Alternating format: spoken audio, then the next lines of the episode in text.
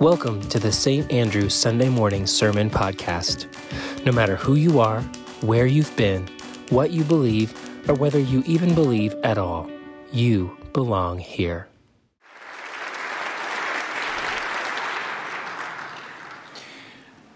Beloved, our reading this morning comes to us today from the Gospel according to Matthew, chapter 26, verses 26 through 29. You may recognize the words from the passage this morning, for they are the basis of our liturgy during Holy Communion. Matthew's account of Jesus' Last Supper is just one of friends gathered around a Passover meal. And while the meal honors the deliverance of Israel from slavery into freedom, from the bondage of the Egyptian powers to liberation. The food is not a grand banquet, but rather a meal made of ordinary items bread and wine. At this table of belonging and wholeness, no one, no one, not even Judas or Peter, was excluded. In this mingling of fellowship and betrayal, we glimpse a central, albeit often overlooked, dimension of Matthew's story. In this gospel, there are, aside from Jesus himself, no heroes, no saints, no righteous privilege, and neither ethnic nor class insiders. No one gets a better or worse seat at the table based on their merit or the worst thing that they have ever done. Here, in the midst of a simple meal with ordinary people, we witness the extraordinary, the reconciling work of Jesus for both humanity and the whole of creation. Join me now in listening to these words from the Gospel of Matthew, chapter 26, verses 26 through 29. While they were eating, Jesus took a loaf of bread, and after blessing it, he broke it, gave it to the disciples, and said, Take, eat. This is my body. Then he took a cup, and after giving thanks, he gave it to them, saying, Drink from it, all of you, for this is my blood of the covenant, which is poured out for many for the forgiveness of sins. I tell you, I will never again drink of this fruit of the vine until that day when I drink it new with you in my Father's kingdom. May God add a blessing to the reading of this word.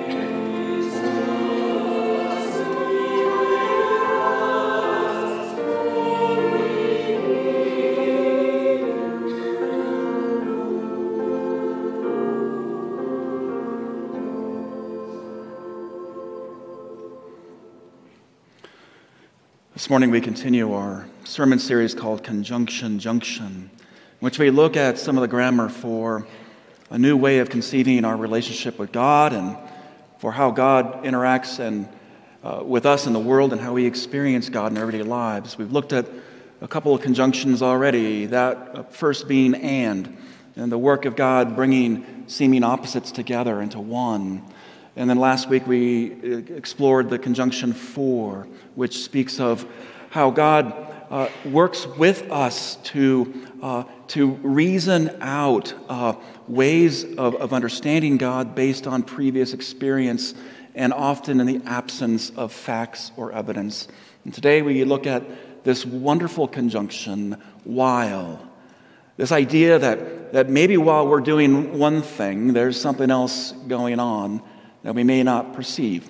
Isn't this uh, something that we all have experienced in our lives?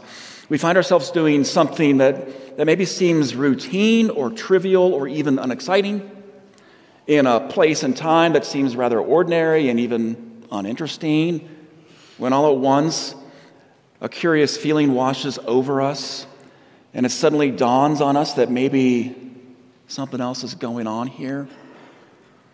Have you ever had one of those experiences? While you're doing one thing, you suddenly become aware that maybe something more important and meaningful and consequential is going on right here. Have you ever had that feeling? It's like that song from the 1960s Buffalo Springfield uh, uh, protest music, uh, for that song for what it's worth, uh, where it says, uh, There's something happening here, but what it is ain't exactly clear. Haven't we all had that feeling that, that something's happening here, even though we may not have the words to really explain it?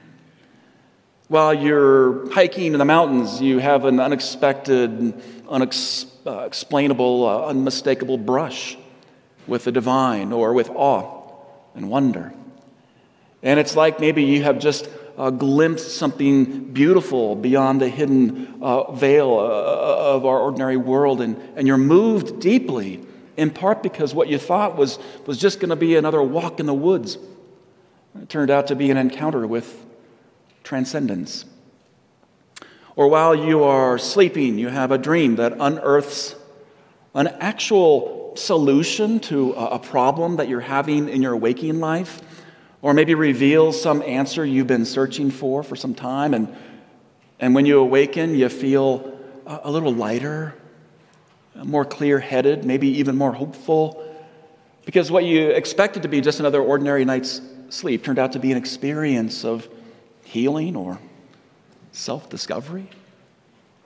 Or maybe you're just having this casual business conversation with someone when they make some random comment that, in the moment, just suddenly unlocks a dilemma that you've been struggling with, or maybe sparks some new innovative idea that you hadn't yet thought of. And you say to yourself, wow, something just happened here. Because what you thought was just an ordinary encounter with someone in the elevator at work turned out to be this major epiphany. I think it happens to all of us in small and big ways. I, I remember hugging an old dear friend of mine. We were saying goodbye, and he'd been dealing with some health issues, and it was apparent suddenly that he wasn't all that candid with me about his rather dire prognosis. When we embraced, he began to cry. And I thought, hmm, this is no ordinary hug. Something else is happening here.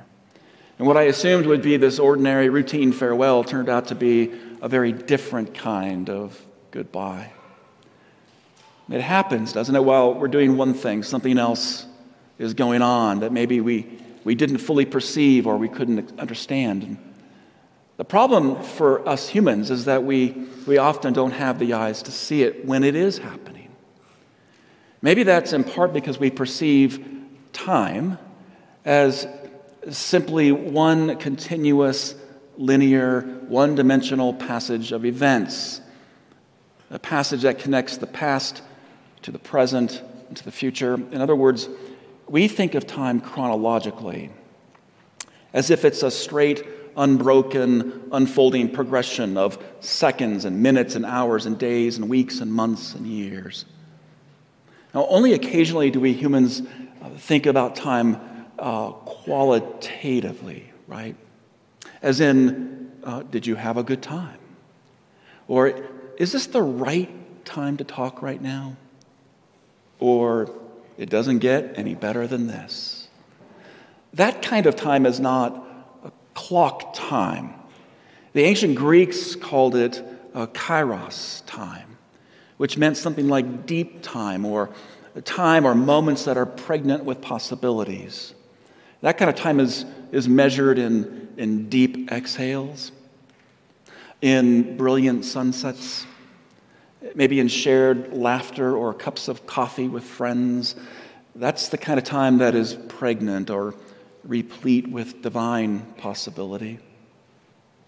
For most of us, it's easy to know objectively what time it is. We have watches and clocks and calendars to help us with that. But it is far more difficult to perceive subjectively the quality of time that we're in. That is the, the kairos moments of life. Our smartwatches can, can tell us the precise hour and minute and second of every moment, but they're not smart enough to tell us the gravity of the moment. Wouldn't that be helpful? To have a, a watch that could give us a notification that says, hey, pay attention, something is really happening right now. I mean, we'd, we'd all buy that watch, wouldn't we? Uh, then we could just sleep through life and then wait for Siri to wake us up when life really matters. but there's another reason I think we do not always see what's really happening when it's actually happening. And that has to do with the limitations of how we perceive our reality. We are told that we live in a three dimensional universe in which our reality is defined by length and width and depth. So that if you want to know where in the world you are right now, it only takes three numbers or coordinates to pinpoint your exact physical location. They correspond to length, width, and depth, and they're called longitude, latitude, and altitude. And by the way, our smartphones are constantly tracking our every move according to those three coordinates, not to freak you out. But if your phone was off and you were suddenly to wake up and discover that you didn't know where you were, you could simply turn your phone back on and your phone, using its GPS, could give you the precise coordinates on a map to tell you exactly where on earth you are. And if, by the way, it actually happens that you wake up and you don't know where you are, there's a good chance you have much bigger problems to worry about. a GPS can objectively say, You are here. It can describe our reality in spatial terms, but it cannot describe the subjective qualities of the places we're in, like right here. Places where there is meaning, or gravitas, or beauty, or some cool divine energy that we find when we're there. The ancient Celts, uh, Celtics, they, they taught us that, that there is a, what we, they would call thin places in the world. Places, in other words, where the veil between this world and the eternal world is very thin, where the two worlds are fused together and become one, so that we can encounter the divine and experience transcendence. And wouldn't that be wonderful to get that notification on our phones? Hey, buddy, pay attention. You're standing on holy ground, or right here is where you're going to find God or holiness or the love of your life or the meaning of life, we would all buy that phone too. And then we could just sleepwalk through life and wait to be notified whenever we have finally stumbled upon our heart's desire. My point is maybe the way we've been taught to perceive our world objectively actually prevents us from seeing what's really going on out there. When we perceive and experience our world solely through these four observable dimensions of reality, that is, one of time and three of space, it can be hard to imagine that while we're doing one thing, something else that's really wonderful might be happening that we are not seeing. Physicists in string theory, this is mind blowing. They say there are now actually 10 dimensions in the universe. 10. And they're hard to experience because they're so tiny and fleeting, and they're hard to explain mathematically without a brain much bigger than mine. But five, they say five of those 10 dimensions have to do with realities that have a totally different physics than those in the universe. And they all seem to point to a quality of time beyond the mere clock time that we live. And they speak to thin places beyond the ordinary spaces that we encounter. But most importantly, I think they all point to what so many of us sense but don't have a language to name. That maybe there's something extraordinary, wonderful going on beyond the veil of our perceived physical reality, and maybe even some presence that's holding it together. Maybe that's why long ago we humans invented the conjunction while to describe the experience of how one thing, as it's happening, something else might also be happening too. And maybe we suspect that this something else that's happening is really what makes the world go around. This is something that the ancient Hebrews always seemed to understand that there is more always going on in this world than our conscious minds can perceive.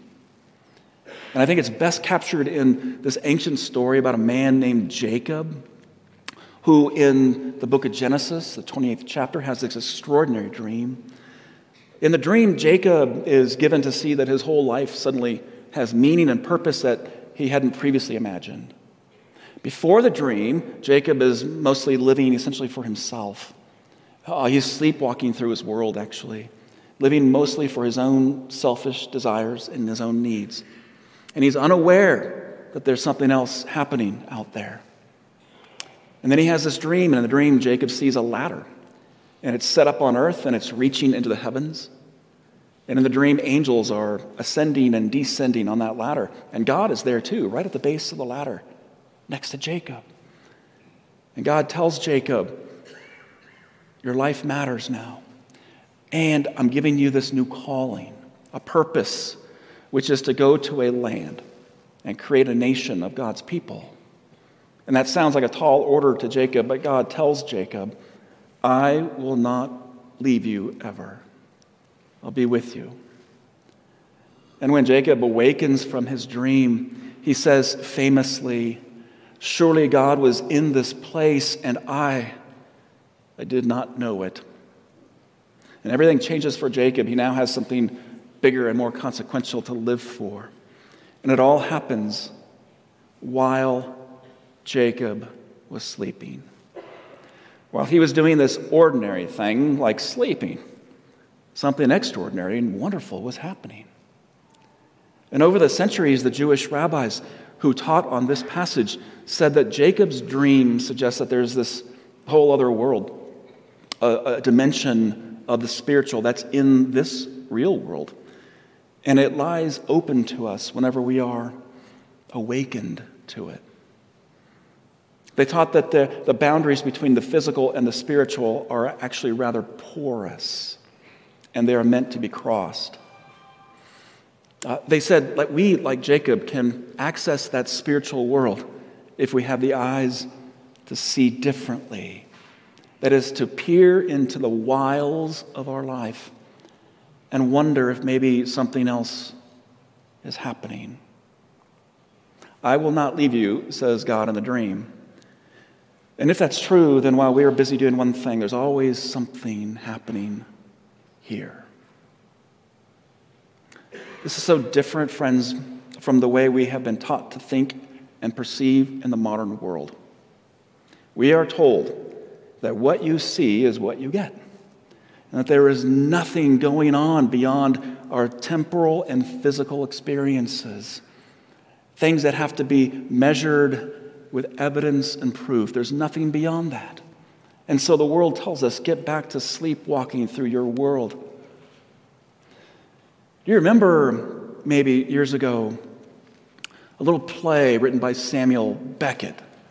It was called Waiting for Godot.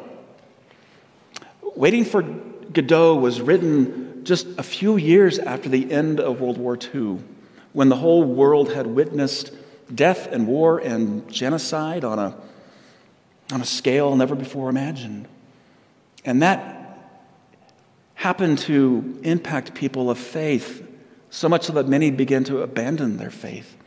In fact, some philosophers and scholars proclaimed, quote, the death of God, uh, suggesting that no loving, active God would have allowed such evil to occur.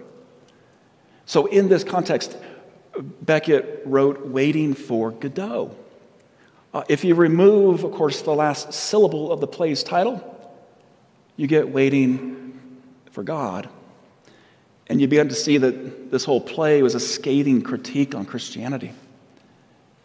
It portrays two men, Vladimir and Estragon, who are waiting rather hopelessly in a mostly meaningless and flattened world. They remain stationary throughout the entire play because they're waiting for God to come and finally settle everything. Their existence is entirely focused on waiting for God to appear and intervene.